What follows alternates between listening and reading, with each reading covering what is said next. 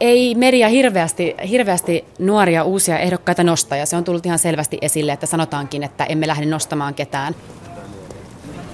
Tervehdys, sulla on Persujen pallo, mutta kävisikö Aurasalla esite? Kiitos.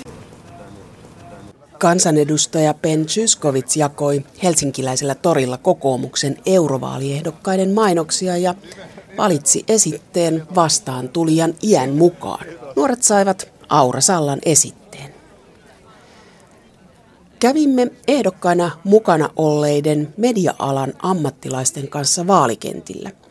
Ja tässä lähetyksessä kuuluu kyllä taustalta, että vaalikentillä ei ollut hiljaista – jos sitten äänestysluukuilla oli.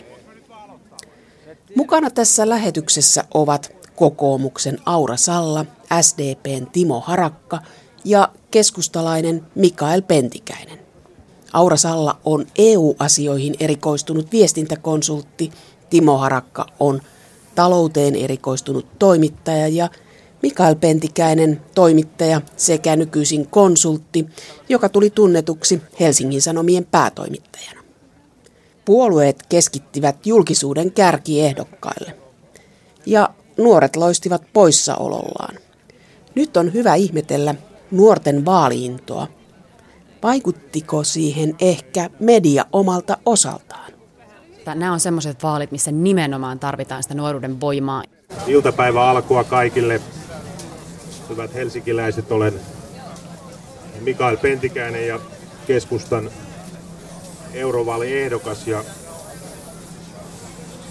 sai täällä puheenvuoron. Tässä lähetyksessä puhutaan siis mediasta, EU-vaaleista ja ehdokkaista. Ja loppupuolella tavataan ehdokkaat, jotka tietävät vaalituloksen. Vaalit jotenkin tuo esille niin kuin tavallaan ne sillä tavalla neandertaalilaisimmat osat näistä tästä politiikan journalismista, joka on sitten niin kuin täysin triviaalia. Miksi eurovaaliehdokas Aura Salla valitsit kokoomuksen?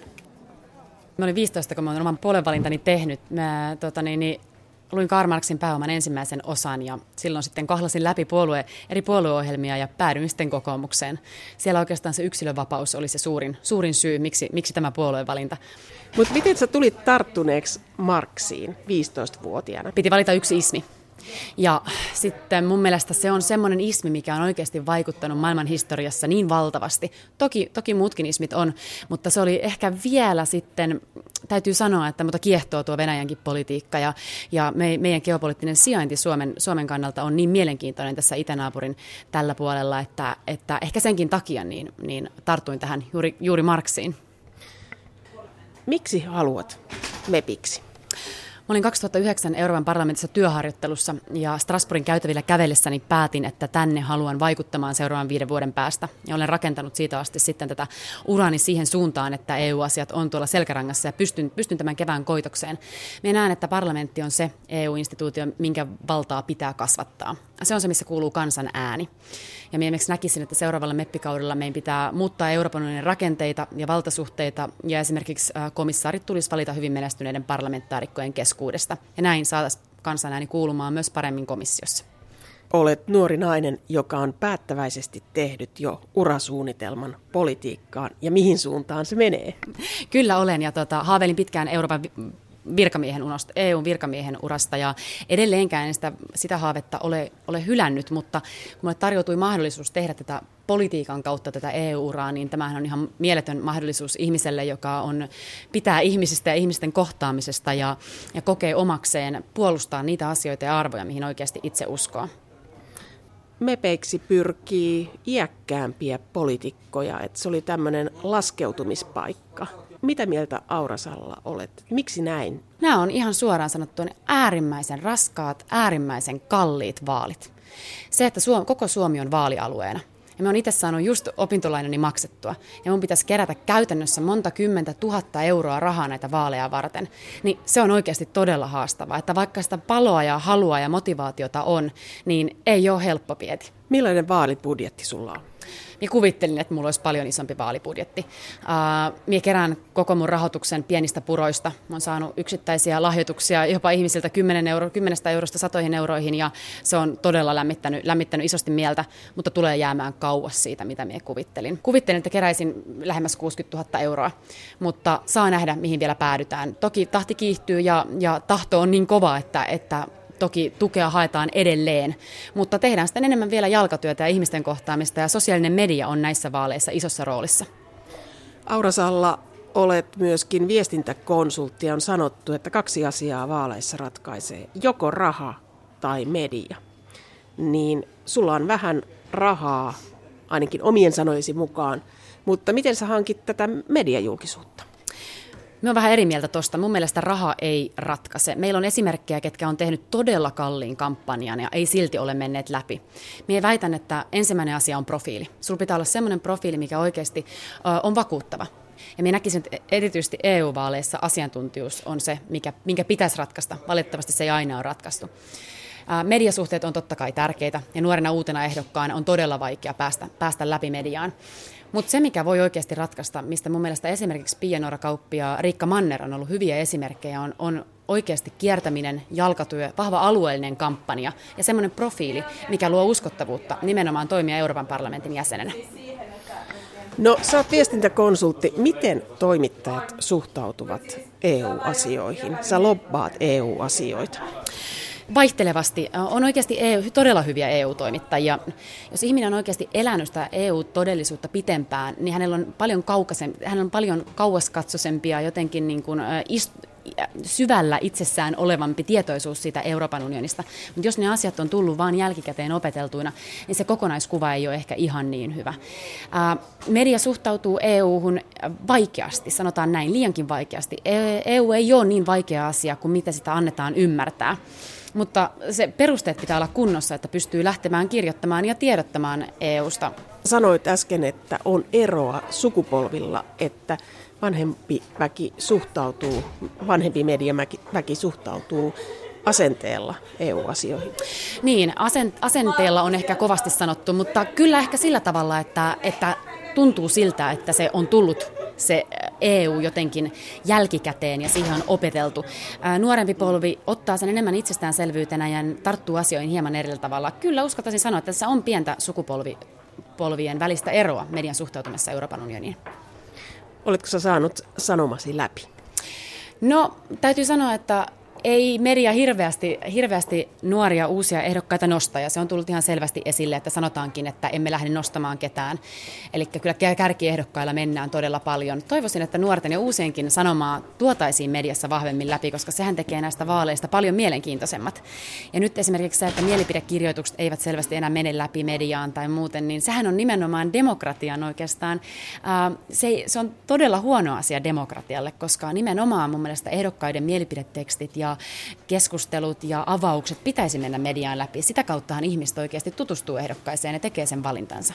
Eli te hyväksytte sen, että puolue valitsee kärkiehdokkaat ja vie näitä kärkiehdokkaita julkisuuteen ja sitten se muu joukko on siellä vähän niin kuin statisteina. Niin, tai nimenomaan minä en hyväksy tätä. Mun mielestä se on väärä lähtökohta, koska tämä kärkiehdokkaan statuskin on jo, on jo mun mielestä demokratiaa vääristävä siinä, että, että meillä on hienoja, upeita ehdokkaita esimerkiksi omassa puolueessani ja tiedän ja toivonkin, että meidän kärki on todella vahva. Mutta kyllä siellä on tilaa sitten nuorille ja uusillekin ajatuksille ja oikeasti asiantunteville, asiantunteville tulevaisuuden Eurooppa-politikoille ja toivoisin, että myös niitä näkemyksiä ja niitä ihmisiä nostettaisiin sieltä esiin. Sä sanoit tässä, että raha ei ratkaise, mutta julkisuus ratkaisee ja julkisuuteen pitää päästä. Niin nyt kun sä oot seurannut, sä oot ensin ollut lobbarina ja sitten sä oot opiskelijapolitiikassa ilmeisesti katsonut myös mediaa, niin onko sun käsitys mediasta muuttunut nyt näiden viikkojen tai kuukausien aikana? No ei, ei. Kyllä minulla on ollut aika realistinen kuva siitä, kuva siitä tuossa opintojen ja harjoittelujen ja, ja työn kautta, että ehkä se on antanut mulle sitten sitä realiteettia sitä kautta. Se, mikä on, mikä on muuttanut paljon mediaa, minkä huomaa tälleen viestinnän ammattilaisena, on, on sosiaalinen media, koska sitä kautta pystyy myös breikkaamaan ja tekemään, tekemään avauksia aivan eri tavalla kuin aikaisemmin. Kuinka iso ryhmä sulla on tekemässä sun sosiaalisen median kampanjaa? No tässä täytyy sanoa, että mietin itse mun sosiaalisen median kampanjaa. Mun kampanjapäällikkö ja viestintäpäällikkö on, on, jopa sanovat minulle, että nyt oikeasti hellitä vähän, että, että anna heillekin vähän jotain tehtävää siellä, mutta minä myös, myös näen, että sosiaalinen media, se on minä. Eli minä haluan itse tuoda sen viestini siellä läpi.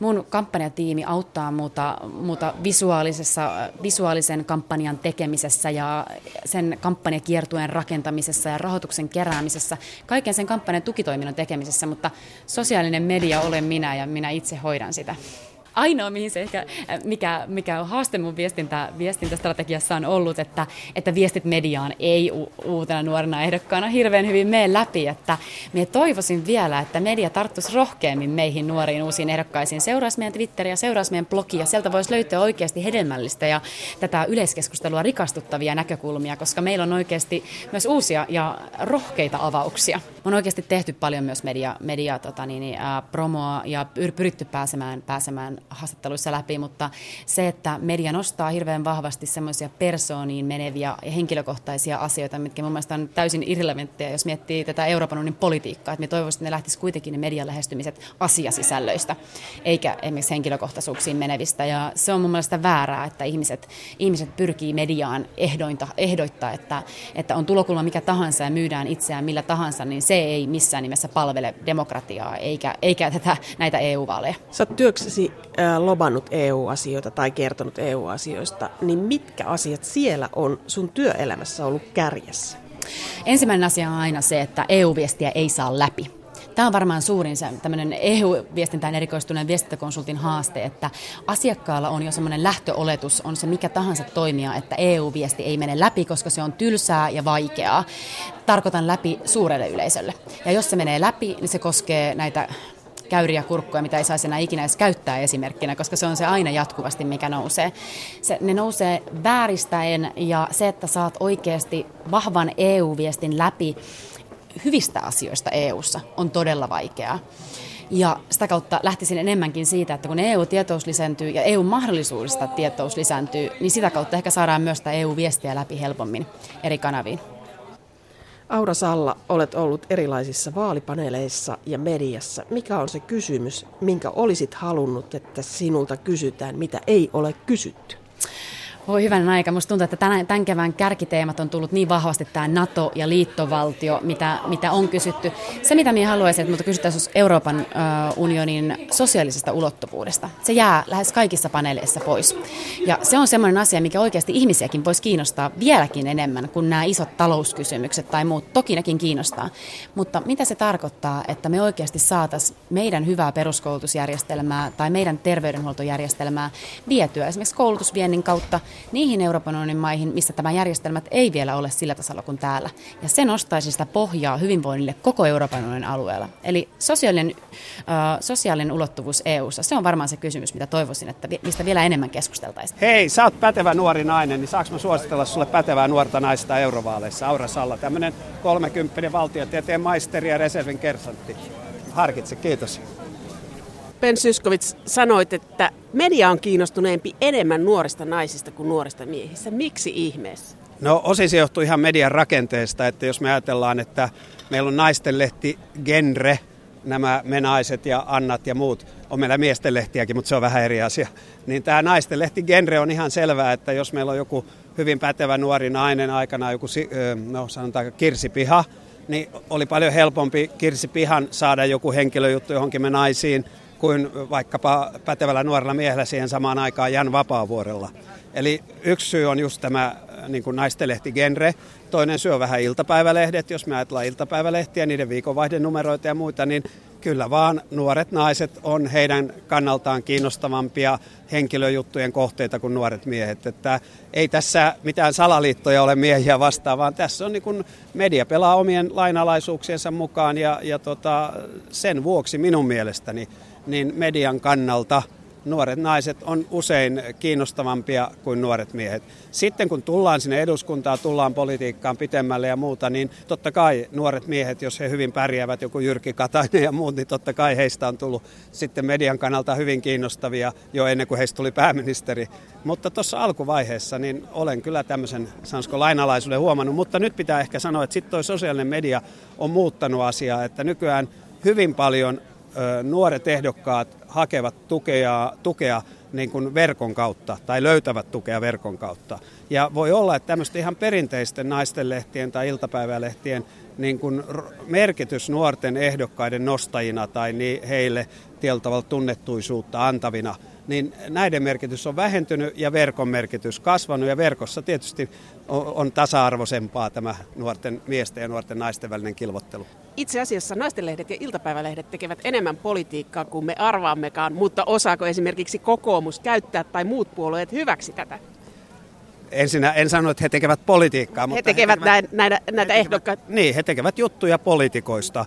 Tietysti tämmöistä human interest näkökulmasta usein, mutta kuitenkin juttuja poliitikoista ja, ja poliitikot tarvitsevat tunnettuisuutta, niin kyllä se näin toimii tämmöisillä viikkolehdillä, naistenlehdillä, iltapäivälehdillä on merkitystä politiikassa, koska he tekevät henkilöjuttuja poliitikoista, niin sehän on ihan fakta. Ja onko puolueet sitten tämän bonganneet ja osaako ne tätä käyttää hyväkseen, se on aivan varma, että puolueet ja poliitikot ovat tämän huomanneet. Eli nyt esimerkiksi kun eurovaalit lähestyivät, niin oli useampia naistenlehtiä, jotka tekivät isoja juttuja tietyistä naispolitikoista ja naisehdokkaista. Kyllä ehdokkaat ovat tämän huomanneet ja puolueet ovat tämän huomanneet ja eri ehdokkaat, sekä miehet että naiset, totta kai yrittävät mediaan tarjota sellaisia näkökulmia, jotka perustelisivat sen, minkä vuoksi juuri heistä pitäisi nyt tehdä ö, jonkunlainen juttu. Tämä pitää muistaa sitten ottaa matkaa. Joo. Lopettiko tuo koko puhumisen, että mä voisin käydä räppää tuo oma settini tuossa? Mikael Pentikäinen lähdet tänään vielä iltapäivällä tuonne Itä-Suomeen, niin onko keskusteluaiheilla eroa, missä päin maata liikkuu? No kyllä niillä on, on eroa, että, että kyllä nämä Venäjän asiat tulee vähän enemmän esille idässä ja metsään ja energiaan liittyvät kysymykset tulee vähän enemmän esille maakunnissa kuin kaupungeissa. Ja tämä Ukrainan kriisi on selvästi niin kuin muuttanut tämän, tämän EU-vaalikeskustelun tunnelmaa läpi maan ja, ja se huolestuttaa suomalaisia. Vaihtaako media puheenaiheita sen mukaan, missä päin maata liikut? Onko medialla erilainen ote maakuntalehdillä? Tietysti maakunta painottuu maakunnissa, mutta jos ajatellaan niin valtakunnan politiikkaa, niin media ja ehdokkaat, niin onko sillä eroa? No, mä oon huomannut, että että nämä valtalehdet siis seuraa hyvin. Näyttää, että ne keskittyy aina vähän yhteen asiaan kerrallaan ja tällä hetkellä paljon enemmän käydään, seurataan ihan ymmärrettävistä syistä näitä puolueiden SDP ja kokoomuksen puheenjohtajakamppailuja. EU-vaalit on vähän niin kuin marginaalissa ja yksittäisen ehdokkaan on aika vaikea, vaikea sitten melkein saa sanoa mitä tahansa, niin, niin sitten ylittää valtakunnallista tai maakunnallistakaan uutiskynnystä. Et paikallislehdet on melkein niin kuin otollisimpia ehdokkaan kannalta ja ne on tärkeitä, tärkeitä medioita. Eli Helsingin Sanomiin, Ilta-Sanomiin ja Iltalehteen ei helpolla pääse? No eipä sinne pääse, jos ei tee jotain typeryyksiä. Oletko harkinnut? No en ole ajatellut, että mä oon ajatellut mennä asialinjalla, asialinjalla loppuun asti, että vaikka sitten tulee vähän vähemmän palstatilaa. Eikö tämmöinen pentsiin hyppy olisi ihan hyvä? No siihen minusta ei ole totuus tulee usein lasten suusta, että kun mä lähdin vaalikentälle, niin mun nuorempi tytär sanoi näin, että isä, että hän on vähän miettinyt tätä asiaa ja hän on arvioinut näin, että kun se Pulle ja Jytkymies ja Tarja Halonen ei ole ehdolla, niin sulla on ihan hyvät mahdollisuudet. Mikael Pentikäinen, olet entinen politiikan toimittaja. Nyt kun sä olet täällä toisella puolella, olet ehdokkaana, niin mikä on ollut sulle uutta, kun olet ehdokas? Mikä oli sellaista, mitä et tiennyt toimittajana? Kun on aika läheltä politiikkaa seurannut ja läheltä seurannut myöskin ihmisiä, jotka tekee vaalityötä, niin kyllä mulla niin kuin kohtalaisen hyvä käsitys on ollut, etukäteiskäsitys on ollut siitä, että mitä tämä vaalityön tekeminen on. Mutta ehkä sitten semmoinen asia, mihin on, minkä kanssa on joutunut kaikkein eniten tekemään työskentelyä, niin on kuitenkin sit se, että vaikka päätoimittajanakin joutuu perehtymään asti, mutta sitten kuitenkin se tieto on aika semmoista yleistietoa. että kun menee tuonne toreille tai vaalitilaisuuksiin, niin koskaan ei voi etukäteen tietää, minkälaiset kysymykset sieltä nousee. Ehkä se toimittajan taustan niin kuin tämmöinen paras piirre ja ominaisuus tähän työhön on se, että se on opettanut ottamaan selvää ja tietää, mistä niitä asioita voi selvittää ja aika nopealla aikataululla pystyy sitten myöskin, myöskin moneen kysymykseen paneutumaan. Mulla on tietysti yksi keskeinen, tekijä tässä kampanjassa on ollut tämä mun kirja, luottamuskirja, joka siis olisi ilmestynyt, vaikka en olisi ollut ehdolla, että se ei ole siinä mielessä vaalikirja, mutta tietysti toivon, että se auttaa mua tässä vaaleissa. Ja sehän on antanut mulle ihan mukavastikin julkisuutta tässä, tässä tota, sekä ennen ilmestymistä että myöskin sen ilmestymisen jälkeen. Ja moni ihminen on sen lukenut ja saa siitä jatkuvasti vaalikentillä kysymyksiä ja palautetta, mutta se tietysti oli tiedossa, että se kirjan tavallaan tuoma julkisuus vähitellen hiipuu, kun vaalit lähenee ja nyt sitten pitäisi pystyä, pystyä sitten omilla aloitteilla ja omilla ajatuksilla olemaan esillä. Ja kun mulla on sitten semmoinen tilanne, niin kuin heikompi tilanne moneen muuhun ehdokkaan verrattuna, että mä en ole jäsen, en ole istu eduskunnassa enkä istu europarlamentissa eikä mulla oikeastaan mitään asemaa politiikassa, että mä olen vain ehdokas ja omalla taustallani ja omalla ajatuksillani, niin se sitten ehkä tässä mielessä on, on vähän vaativampikin tilanne. Mutta sittenhän semmoinen kokonaan uusi maailma tai tämmöinen kehittyvä maailma ehdokkaan kannalta on sitten tämä, sosiaalinen media ja tämä digitaalinen media tässä mielessä erittäin merkittävä, että millä tavalla pystyy toimimaan Facebookissa, miten pystyy toimimaan Twitterissä, miten pystyy rakentamaan niin kuin Facebook-sivujen oman vaalisivun, Twitter-feedin ja kaiken muun sosiaalisessa mediassa osallistumisen niin kuin kannalta semmoisen järkevän toimivan kokonaisuuden ja se on, sekin on aika vaativa harrastus. Kuka näitä päivityksiä tekee? Onko siellä ammattitoimittajia, ammattikirjailijoita Mikael Pentikäisen ympärillä? No kyllä Mikael Pentikäisen päivitykset tekee lähes pelkästään Mikael Pentikäinen, että joitakin tämmöisiä vaalimainoksia tai tämmöisiä tapahtumailmoituksia sitten laittaa tukiryhmä sinne mun sivustolle, mutta kyllä nyt 95 prosenttisesti on minun itseni laittamia. Jos joku muu laittaa, niin siellä yleensä lukee sitten, että kuka muu sen on laittanut. No kyllä mun taustalla pitäisi pystyä yksi Twitter, Twitter-twiitti tai, vai Facebook-postaus kirjoittamaan, että jos en mä siihen pysty, niin sitten on mennyt koulutus ja kokemus hukkaan. Olisiko Mikael Pentikäinen ehdokkaana ilman potkuja? No ei varmaankaan olisi ehdokkaana, että ei mulla ollut tämä ehdokkuus käynyt edes mielessä silloin, kun olin päätoimittajan tehtävissä. Että jos en olisi joutunut lähtemään, niin tuskin olisi ehdokkaan. No oliko muita kosioita kuin keskustapuolue, jossa olet ollut mukana nuorisopolitiikassa? Joo, oli tosiaan ennen kuin ryhdyin toimittajan työhön ja menin toimittajakouluun, niin, ja vielä vähän toimittajakoulun aikanakin olin, olin mukana, mukana keskustaopiskeliiton toiminnassa. Ja sitten kun tuli Hesarin toimittajaksi, niin sitten koin, että ei voi olla sekä poliittinen toimija että politiikan toimittaja. Ja sitten jätin kaiken poliittisen toiminnan ja, ja tota, nyt sitten viime kesänä sitten ryhdyin sitten pohtimaan tätä, tätä, tätä vaihtoehtoa palata. Ainoa tämmöinen vakavampi keskustelu, ehkä tämmöisiä epävirallisia keskusteluja oli vähän muidenkin kanssa, mutta ainoa vakavampi keskustelu keskustan kanssa. Suostuitko heti? En suostunut heti, että, että Juha Sipilä pyysi mua ehdokkaaksi siinä kesäkuun alkupuolella, en nyt muista tarkkaan sitä päivää, päivää mutta, mutta siinä mm, aika pian potkujen jälkeen ja sitten lopullisen päätöksen tein vasta sitten syksyllä. Keskustapuolue tarvitsi sinun julkisuutta, mutta mitä sinä tarvitsit keskustapuolueelta? No en ole asiaa, asiaa siitä näkökulmasta ajatellut, että mä oon kokenut tämän ehdokkuuden vähän tämmöisenä kansalaisvelvollisuutena, että kun on joka vaalien alla kirjoittanut siitä, että kansanvalta ei toimi ilman äänestäjiä tai ilman vaalityöntekijöitä tai ilman ehdokkaita, niin nyt kun olen tämmöinen vapaa mies ja vapaa taiteilija, niin ajattelin, että ehkä, ehkä tämä nyt on sitten se hetki, jolloin itse voin kokeilla, että, että onko kannatusta minkään vertaa. Ja, ja, sitten ajattelin vähän myöskin niin, että, että jos sen nyt sitten tässä tilanteessa kokeilen, niin voi sitten joskus myöhemmin kiikkustuolissa kaduttaa, että ei ole tullut kokeiltua. Ja kyllä mä, vaikka vaalikierros valtakunnallisissa vaaleissa on aika, aika työläs ja haastavakin operaatio kiertää ympäri maata, niin, niin kyllä mä ainakin toistaiseksi on sitä mieltä, että tämä on ollut kyllä hyvin mielenkiintoinen ja palkitseva ja innostavakin kokemus.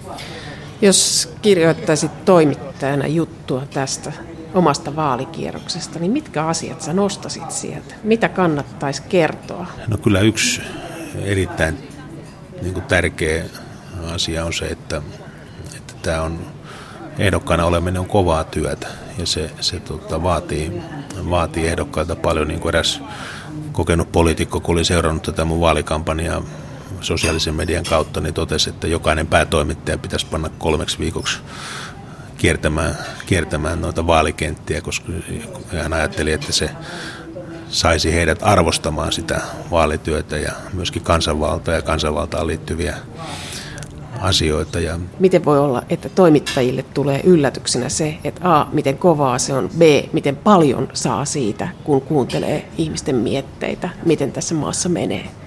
Niin aliarvioidaanko tavallisten ihmisten mielipiteitä vai eivätkö toimittajat enää tunne yleisöä? No kyllä on mahdollista se, että, että toimitukset ja toimittajat elää vähän semmoisessa omassa todellisuudessaan. Mä en halua yleistää tätä, koska mm, toimittajat elää on, to, toimituksessa on paljon hyvin erilaisia ihmisiä. Hyvin monet toimittajat elää hyvin kuin eri tavalla, että ei ole olemassa mitään tämmöistä yhtä toimittajatyyppiä, mutta, mutta kyllä sekin on, on sanottava, että toimittajat viettää paljon aikaa keskenään ja omissa porukoissaan ja, ja se ihmiskuva ja, ja toimittajatyyppi, joka on ehkä vallitseva Suomen toimituksessa, niin ei, ei kyllä vastaa Suomen kansan keskiarvoa. Puhuvatko kansalaiset ja media samaa kieltä EU-sta? Onko meillä tämmöinen eliitin keskustelu EU-sta ja sitten kansalaisten keskustelu EU-sta?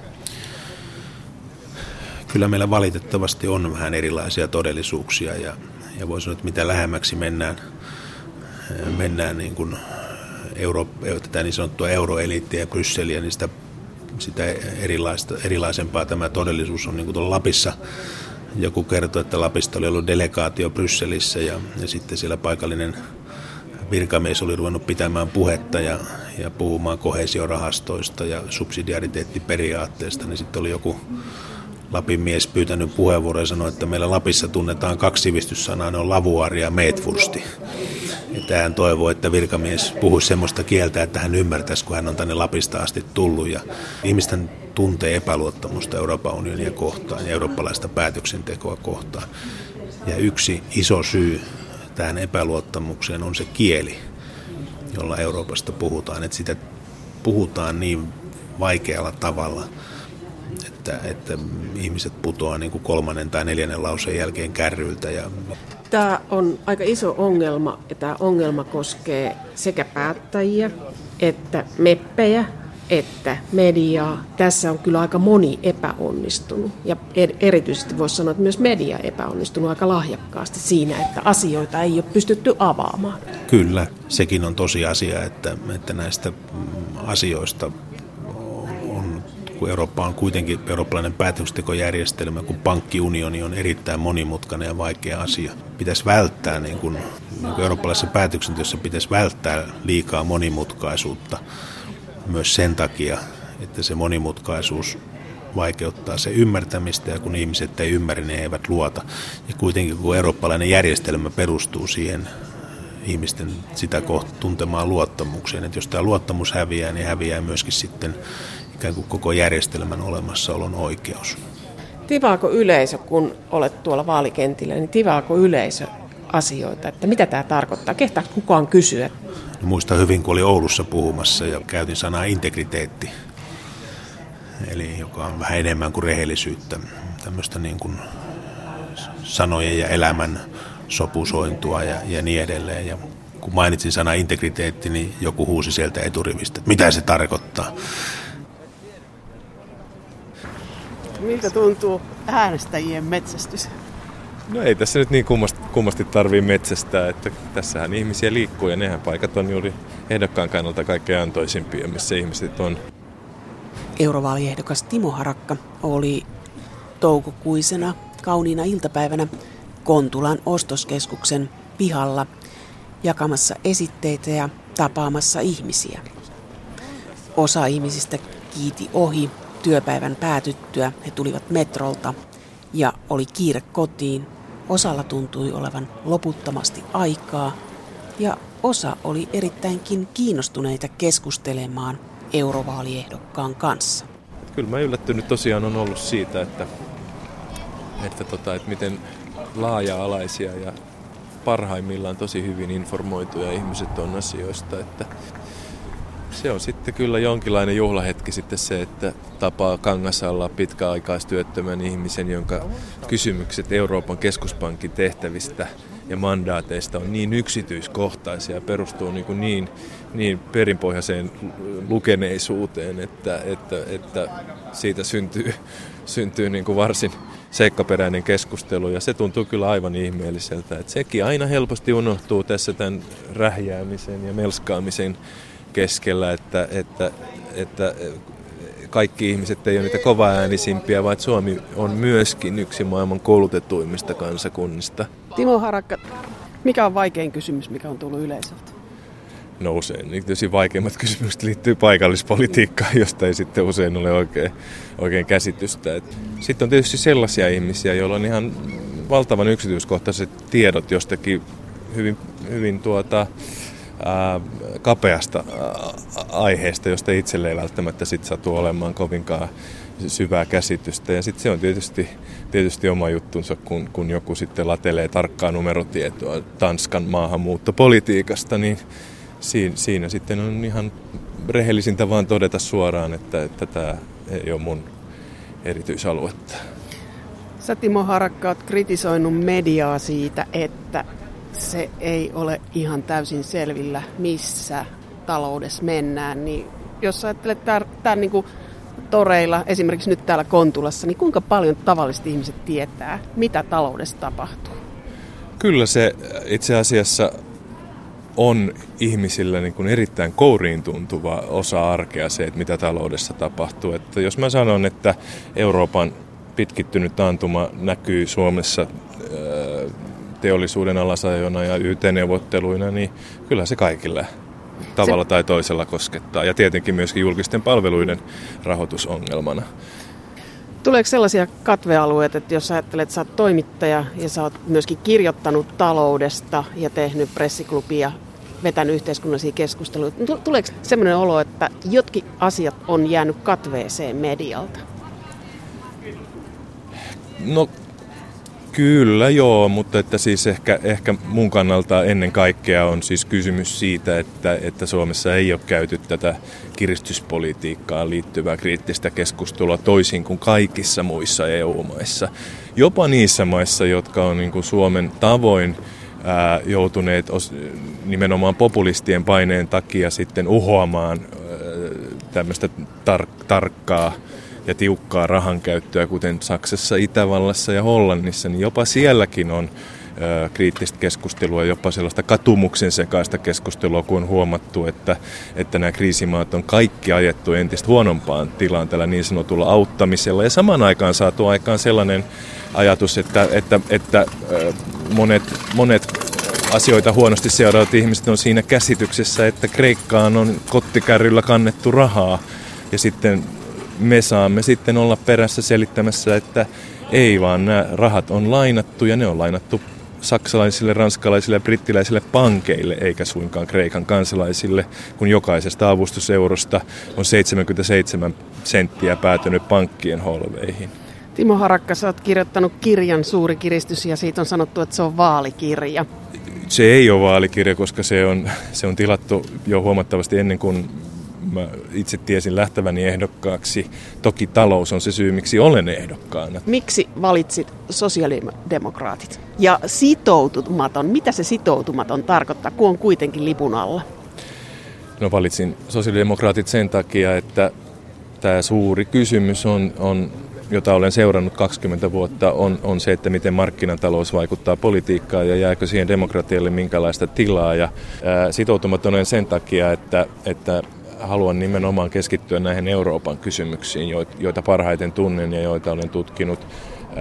enkä työnnä nokkaani näihin, näihin kansallisen politiikan asioihin, soteihin, kunta-asioihin, puheenjohtajavaaleihin. Muissa vaaleissa en aio olla mukana. Onko joku asia, mitä kansa ajattelee, tullut yllätyksenä? Koska toimittajathan yleensä tietävät omasta mielestään, mitä kansa ajattelee. Ää, Kysy muusaltakin kysymys. No siinä on kaunis kissa tuolla Mitä kassissa. Mitä muusa haluaa kertoa? Mistä te ky- äh, aihe? aihe. Onko Suomen demokraattisesta puolueesta kysymys? Hei, tässä on teille luettavaa. Anna vaan varmaan lukasta tämän. No yksi riittää ne. Yes. Joo, toivottavasti ei tule riitaa. Öö, kyllä mä oon ollut yllättynyt siitä, että, että lähes, lähes joka kohtaamisella, että ollaan Mikkelissä tai Tampereella tai, tai Lappeenrannassa, Imatralla, Kuopiossa tulee se kysymys, että, että pitääkö Turkin liittyä Euroopan unioniin.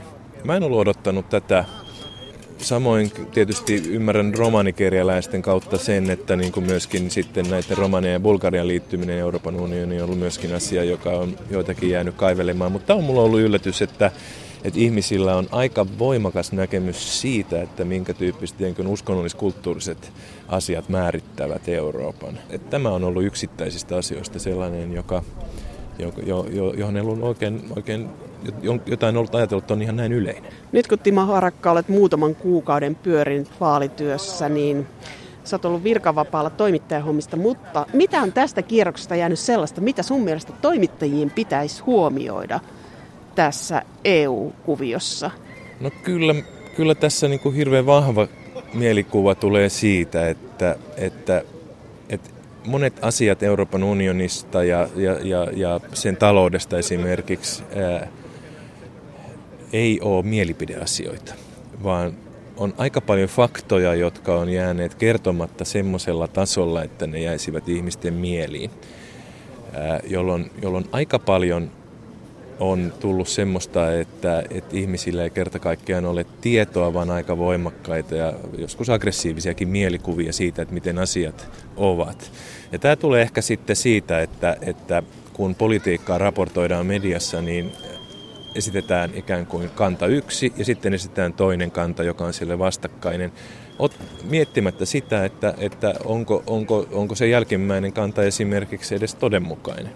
Tämä on vähän sama kuin, että jos, jos ää, joku väittää, että maapallo on pyöreä ja toinen väittää, että maapallo on litteä, niin jos me esitetään tämä mediassa tasaveroisina argumentteina ja mielipideeroina, niin silloin puolet ihmistä jää siihen käsitykseen, että maapallo on litteä.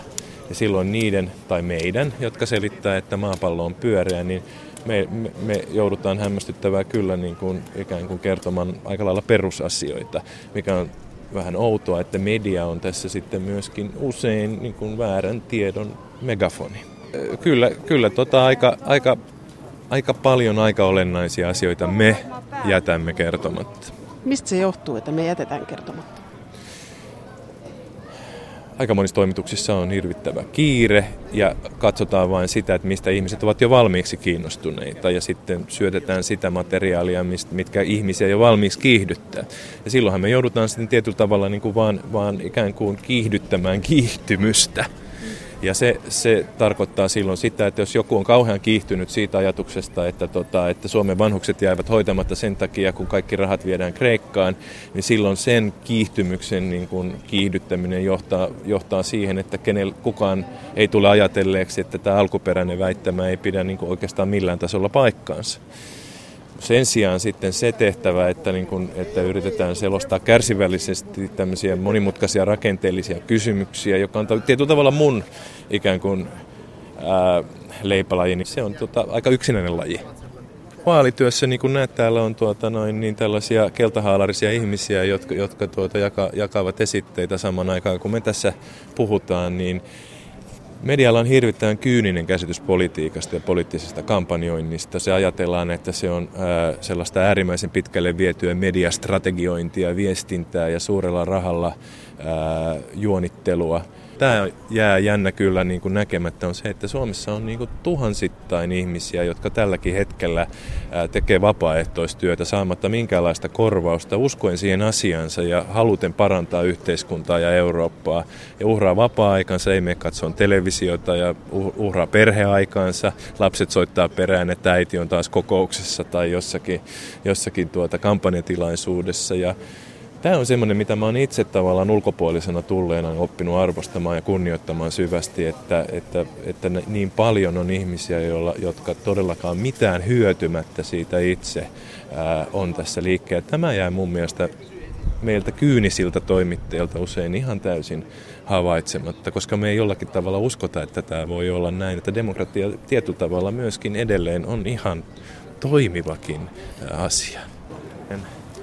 Rollappi eli tällainen tuota telineellinen juliste niin on suunniteltu sisätiloihin eikä arktisiin tuulen tuiverruksiin. Ja mikään ei tietenkään ole epäuskottavampaa kuin se, että tuota, ehdokas juoksentelee tuota, tu- tuulen riepotteleman julisteensa perässä ympäri toria. Että tässä, tässä kyllä oppii matkan varrella kaikenlaiset niksit, että millä tämä kiinnitetään niin, ettei tuuli vie. Ja kuitenkin kansa saa nähdä ehdokkaan kauniit, lupaavat ja uskottavat kasvot. Se on ihan teltan kokoaminen. No, tämä on huomattavasti helpompaa kuin teltan kokoaminen. Että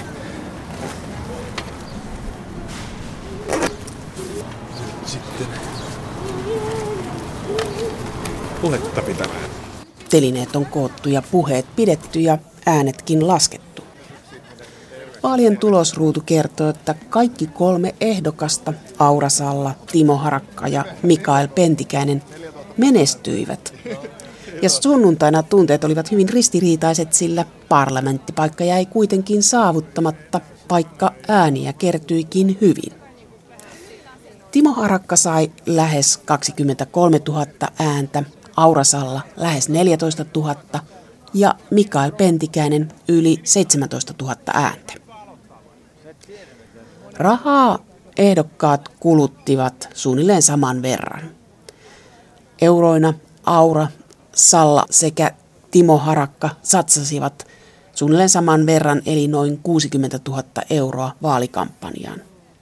Mikael Pentikäiseltä kului vaalityöhön vähän yli 80 000 euroa. Politiikassa varmasti aikoo jatkaa Aura Salla, Mikael Pentikäinen miettii ja Timo Harakka jatkaa väitöskirjatyötään ja aikoo sivuuttaa eduskuntavaalit. Kaikki kolme ehdokasta olivat omalla tavallaan pettyneitä mediaan ja sen osoittamaan huomioon. Aurasallan mukaan nuoret jäivät syrjään, Harakan ja Pentikäisen mukaan keskustelu kiinnittyi liikaa puolueiden puheenjohtajavalintoihin. He olivat pettyneitä myös omaan medianäkyvyyteensä. Siis ammattitoimittajillekin on vaikea saada viestinsä läpi mediassa poliitikkona. Mutta niminä he ainakin ovat tunnettuja.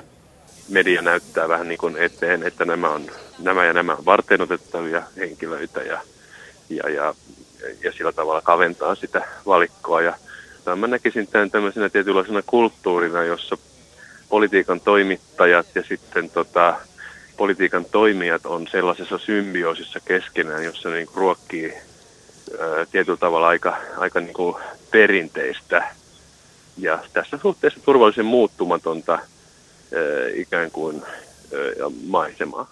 Aura Salla, nyt on vaaliilta. Mitä mieltä olet omasta tuloksestasi?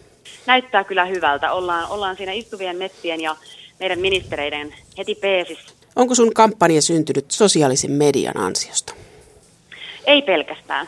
Me on tehnyt tosi vahvasti kyllä myös sosiaalisen median kampanjaa, mutta minä on uskonut jalkatyöhön. Mikään ei korvaa sitä, että siellä kohtaat niitä ihmisiä kentällä. Korvaako mikään medianäkyvyyttä? No, täytyy sanoa, että, että aika ei riitä siihen kaikkien kohtaamiseen, että ei, ei sitä medianäkyvyyttä ei kyllä mikään korvaa. Ja täytyy sanoa, että kyllähän se vähän, vähän harmittaa, että julkisuutta saa istuvat nepit ja ministerit eniten näissä vaaleissa ja, ja se tietenkin tekee haasteen nuorille ehdokkaille nousta, mutta kaikki aloittavat jostain ja mutta hieno tulos joka tapauksessa, että kyllä, kyllä sitä pystyy näyttämään, että, että uusia nuorikin pystyy nousemaan vahvalla työllä ja ihan valtavalla tiimillä. Mikael Pentikäinen, puoluetoverisi eh, Paavo Väyrynen on joskus sanonut, että hänen tappionsa oli mediapelin tulosta. Onko sinun vaalimenestyksesi mediapeliä? No ei se mediapeliä, että kyllä tässä on käyty ihan hyvä kampanja. Eihän nämä EU-vaalit noussut niin kuin vahvasti, vahvasti tähän poliittiseen julkisuuteen, että nämä oli monta kertaa nämä linjaerot puolueiden sisällä suurempia kuin puolueiden välillä ja, ja tota, että tämä ei tule jäämään historiaa minä suurena linja, linjavaalina.